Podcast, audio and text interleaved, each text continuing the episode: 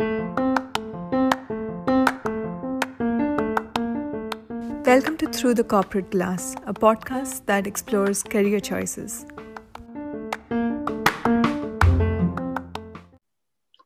Hello, everyone. Welcome to another episode of Through the Corporate Glass. I'm your host, Pramod. Today, I'm delighted to have on the show Suraj Atreya, and we'll be discussing how to pursue startup ideas on the side, even when you have a main job. I should mention that Suraj is a good friend of mine, and we have kept in touch over more than a decade as we both pursue different career options. He comes with some initial experience in enterprise software, followed by stints in different startups in Bangalore, and currently he works in the financial sector in Singapore. Based on my experience, I can safely say that he is very entrepreneurial. He aims to have multiple ideas on his mind at any time. But what's more impressive, that he actually later goes ahead and implements them even when he's working on a day job. Hi, Suraj. Welcome to the show. Thanks for having me, Pramod. Excited to be here. Great. So let's add a little bit more detail to that intro. Can you tell us some of the interesting projects that you've done over the last few years? Yeah, sure. I started with embedded uh, systems. So what I did was I created a small app just to analyze the rate of flow of water using Raspberry Pi. So that's one. And then I did a news scraping, you know, small app for using NLP and try to basically show associations between different entities, like how people are connected to other people and other corporations and so on. Right. And then then it became another uh, idea that I was working on with finance, mainly on the mutual funds. When I started doing a bit of investing, I found this interesting problem that I wanted to solve, especially around the investors and the advisors. Yeah, those are some of the highlights. Uh, the That's projects. Quite a range, on, actually. Yeah. There's hardware on one side, there is NLP, and then there is finance, which is completely different. So, so roughly, how long did you work on each of these ideas? to be honest, I don't know Pramod, but what I can tell you is uh, when you are doing it, I think it becomes really interesting and then you start working on it. Uh, it could be probably, so the last idea I was working on was fairly about two, three years. I think the, the, the mutual fund platform that I was working on. Mm-hmm. I think the hardware was very smaller one. I think probably like uh, two weeks or probably a month. I think that I was working on. But the news scraping one was uh, a little. I think it was in the medium scale. I think probably like one year or something. Yeah. Okay, so let me then ask you what motivates you to try these project ideas and as we just discussed of various kinds i mean is it just money that motivates you or is it an urge to try and build something new or is it completely something else? It starts out usually as an experience problem. So for me uh, personally i feel something i'm trying to interact with another system right? So usually it starts out with a user experience problem. That's that's uh, that's the first thing that you notice right? So and then usually when you're trying to interact with a product or a service that you normally use on a day-to-day basis, then what happens is at a certain level, you as an engineer, something ticks in your mind. Okay, what if I had solved this problem uh, in a better way, given you know infinite amount of resources, infinite amount of money? How would I solve this? So then you start looking at a very top-down approach, and then say, okay, this is how the user experience should be, and for that to happen, you would need a certain level of backend that needs to support it. And for that backend, you have the necessary skill set, right? So then you go ahead and acquire those things. But that's what that's what motivates me to solve the problem, the, to scratch my own itch generally. And then if you are a bit more serious, take it to the next level and then say, can I make business out of it? Can I generate revenue out of this? Can I in, in can I somebody can invest in this? Is it worthwhile? Right? If you had to invest within this project, can you invest money in this? So that's how it starts. Yeah. Now to another important question: How do you balance your main job with side projects? I'm sure that's probably a, something many people would be thinking. Uh, how how can you do that? Mm-hmm. And can you tell us some of the technique, tactics or techniques that you've used to balance your time and energy across both? Yeah, that's a great question, Pramod. I think it's really hard, to be honest. So over the years, what has happened is, especially when you have start, if you start having a family and if you start having kids, the I think the one of the foremost thing that you should do is to set expectations for yourself and also for your immediate family members.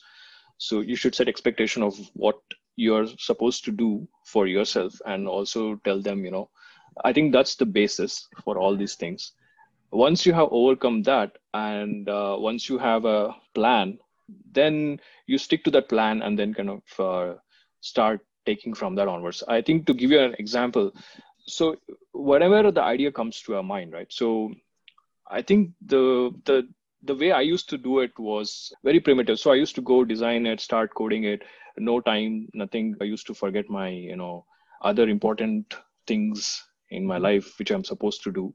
For example having uh, time with my family my friends all those things.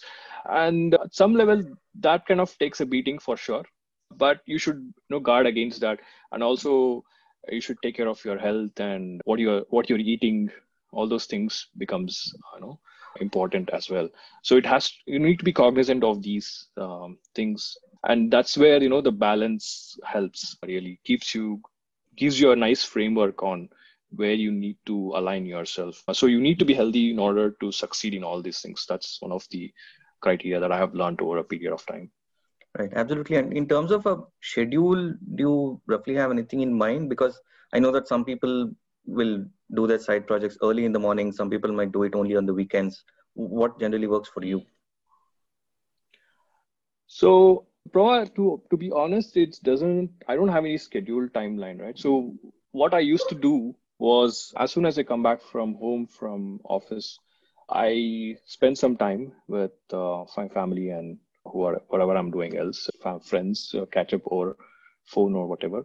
And then, uh, so if I have a, a flow, right? If I have a certain state of flow or something that's that I'm planning to do for that particular day, I'll do either research or work on it and then keep working on it until I don't have to worry about it. So sometimes I get into a, you know, what they call it as a creative block, right? So then you're always up, right? so you you keep scratching uh, your head over it and then you don't know what to do so mm-hmm. those kind of times you have you it becomes really hard to you know unengage from it right so you keep doing it doing it doing it nothing happens so those kind of days are the really tricky ones to handle so you have to be you know conscious to disengage uh, from those scenarios uh, i noticed that repeatedly you mentioned that you know things that you keep obsessing about and you get into a creative zone so then it makes me ask how do you assess whether an idea is worth your time or not are there certain kinds of projects or domains that you find interesting and go after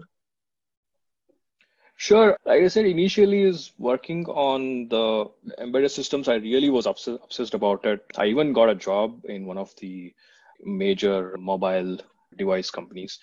So so that got really obsessed about it and then i wanted to really understand how software how the hardware works the whole whole works. And then the initial curiosity is so much so that you always you know have a lot of enthusiasm to learn everything grok as much as possible. And at some point right so what i've observed is when you understand all these things how it works then it just becomes business right? So so that's i don't know if it's a good thing or the bad thing but your curiosity starts waning out eventually. And that happens right? So you tend to become bored or there's nothing novel about it then you start looking for something novel. It's like a you know a dopamine kick every time. Mm-hmm. so and then you want to do the next cool thing and the next cool thing. But yeah i think that is that is how it starts usually at least for me that's how it happened.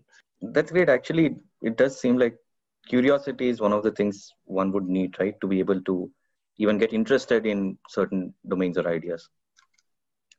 Yeah curiosity definitely is the starting point. And then to keep you in that loop for a long time you need sufficient rewards as to the, the complexity keeps increasing and you need to be in that loop. And you need to marry to that vision that you have and that's the end goal that you are trying to achieve. That's the nirvana that you are trying to achieve. So you always are tending towards that goal at some point of time right? So that keeps you that keeps the drive right actually um, yeah. So and also remember that for one of your projects you mentioned that you were able to delegate some of the implementation tasks to other people. Can you tell us a little bit more about that experience? Mm-hmm. Sure, that was really interesting. So that happened when I had the company some time ago and I was working alone. I had a few customers, paying customers. I had another a guy who was helping me on the front end. I was mostly looking at the backend part and looking at the the backend stack and also doing other admin stuff, talking to customers and uh, talking to investors. Not really investors, but they're my friends who happen to know investors. But then the interesting thing that happened was when I was uh, talking to my friend, and then he got excited, and then he told another guy who happened to be an investor. And I was not looking particularly to raise money at the time because the the customers were already paying for the product so then I thought, uh, he, since he comes with a good experience uh, in the space, and we could scale the team, so I had a chat with him, and then it went like this, right? So he he's interested in this, and he wants to invest his time and energy into this, creating this product and take it, scale it bigger. So he helped me to hire the team and also bring in the capital at the same time. So that way the delegation was much simpler although the the coordination was a little uh, difficult because i was still having the original know, full-time job and the time zone issues. Have you ever had people show interest in terms of investors? Yes. So there were actually a couple of people who happened to really show a lot of interest but the the tricky bit was in figuring out the equities right? So how do you give them equity so they show they they'll tell you you know they they are in, going to invest in with you right? Because they know you or they like you or they like the product whatever it is. But the tricky bit happens is when you have to negotiate in terms of the equities how much equity are you willing to let go? Because ultimately you are the owner of the idea and you have to you will want to be the con- entire control of it right? So doesn't make sense to let go of a lot of control initially at least, and um, not for at least in the pre-stage era.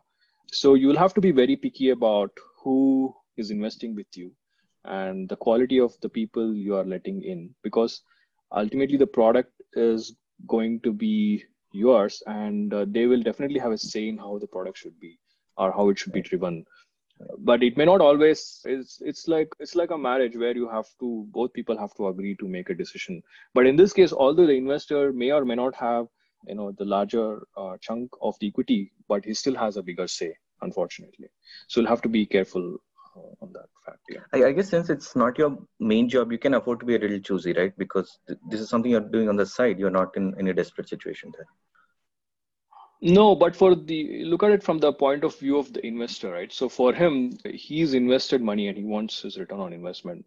For him, it doesn't really matter whether you're working a full time job I was referring to the part you, where may- I was referring to the part where you can be choosy about uh, selecting your investor. I mean, you are you are going to be choosy, but it also depends on how attached you are to the idea and how attached to your letting go of equity let's say if, if it makes really big and right and the it starts making profits then the investor will get a larger pie compared to you but although you have done a lot of work so it depends on that context really. Yeah i'm sure it but i'm not saying you should always be like this but uh, i'm just saying you'll have to anyway be careful in choosing the right investor. Right. Yes so changing tack a little bit do you have any thoughts on which tech stack that you want that you generally use or are you particularly keen on technology exploration in this space Sure. I initially worked on a lot of technologies.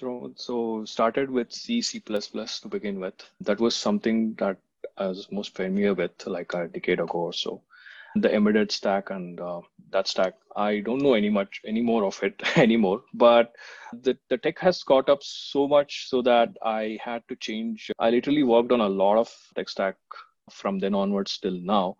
There has not been a situation where I regretted changing it, or there has not been a, a time when I had to stick to one tech stack for a long time. So I think it is not so much importance, I would say. So mm-hmm. I wouldn't say because I know such and such a technology, I would create this startup or business idea. I think it should be agnostic enough that you can pursue with any language. Eh, there, I think there are very nice language. Even Python is a great example, which especially for financial uh, projects, if you are, I think there's a great ML toolkit that comes with uh, Python these days. Mm-hmm. So I think there's no such one tool that is that I would put my money on. I think there's a lot of different projects for a lot of things that I have used multiple languages, multiple technology stacks for a given problem on hand. That, that's great. So, lastly, Suraj, if you were to give some advice to other people who also want to try their own side projects or side hustles when being fully employed, what are some tips or suggestions yeah. that you would give them? Sure. First, don't quit your job, right? Because it pays your bills. Mm-hmm. Don't even think about it. Second, I think the motivation of making money, especially now the startups are so many startups and everybody is trying to raise capital. I think uh, everybody's idea is of a startup is to make money. I think that's a it's it's okay incentive, but I think it might not sustain over a period of time. It might create bad incentives. I think making money should be a side effect. I think if you're obsessed about this idea and then you're doing it for the sake of doing it, then that's great. I think that's a great start. I think if you make your idea your obsession and don't want to use this word passion, I think it's a little bit overrated. Mm-hmm. Uh, and if you keep coming back to it, like if you keep throwing hundred different ideas onto the wall and then something sticks, you keep thinking about it, you get obsessed about it, you wake up all night to solve that problem. I think I think you will have a winner eventually. You should definitely work on it. And with all these distractions that we live in, with uh, so much of media around us, how to make quick, big, quick money, all this startup ideas that keeps coming up on YouTube. I think we'll have to be conscious how we pick and choose on who we talk to these ideas about. Some some people who I talk to are generally very critical about anything, any idea that I come up with, or some people are just want to you know may please me they always praise me you know your idea always come up with amazing ideas. So i think you have to be cognizant of the fact that how do you know whether you're actually getting the right feedback right? That's important. You have to trust your gut sometimes. It's hard. So other thing i would say is networking for the sake of networking right? So networking is sometimes overrated. I think you should i'm not saying uh, you shouldn't network at all but i think you shouldn't go with an idea that i should first do networking and then build the idea right? If you have an idea and then you talk with uh, somebody else who is equally excited about it your network naturally builds organically. You don't have to really worry too much about it. Or even if you have a demonstrable demoable product right then you can show it to somebody you have never met at all. And then he might definitely get excited. Mm-hmm. So that's how you can also raise capital and raise teams, so on and so forth.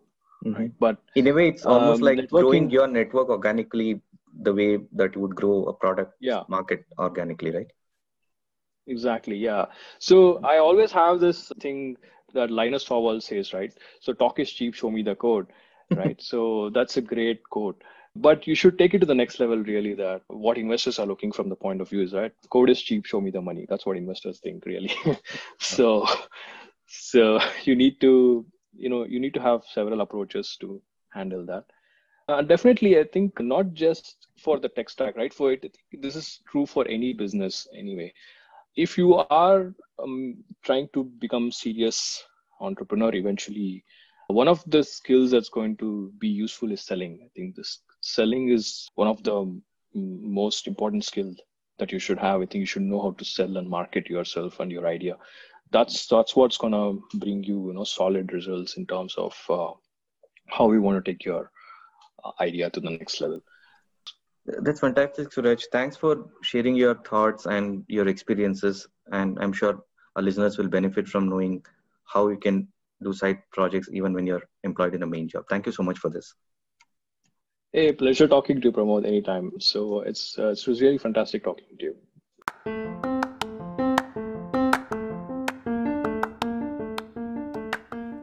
Thank you for listening to our podcast. Do send us your feedback at throughthecorporateglass.com and follow us on Twitter at corporateglass. You can also email us at feedback at throughthecorporateglass.com. We'd love to hear from you.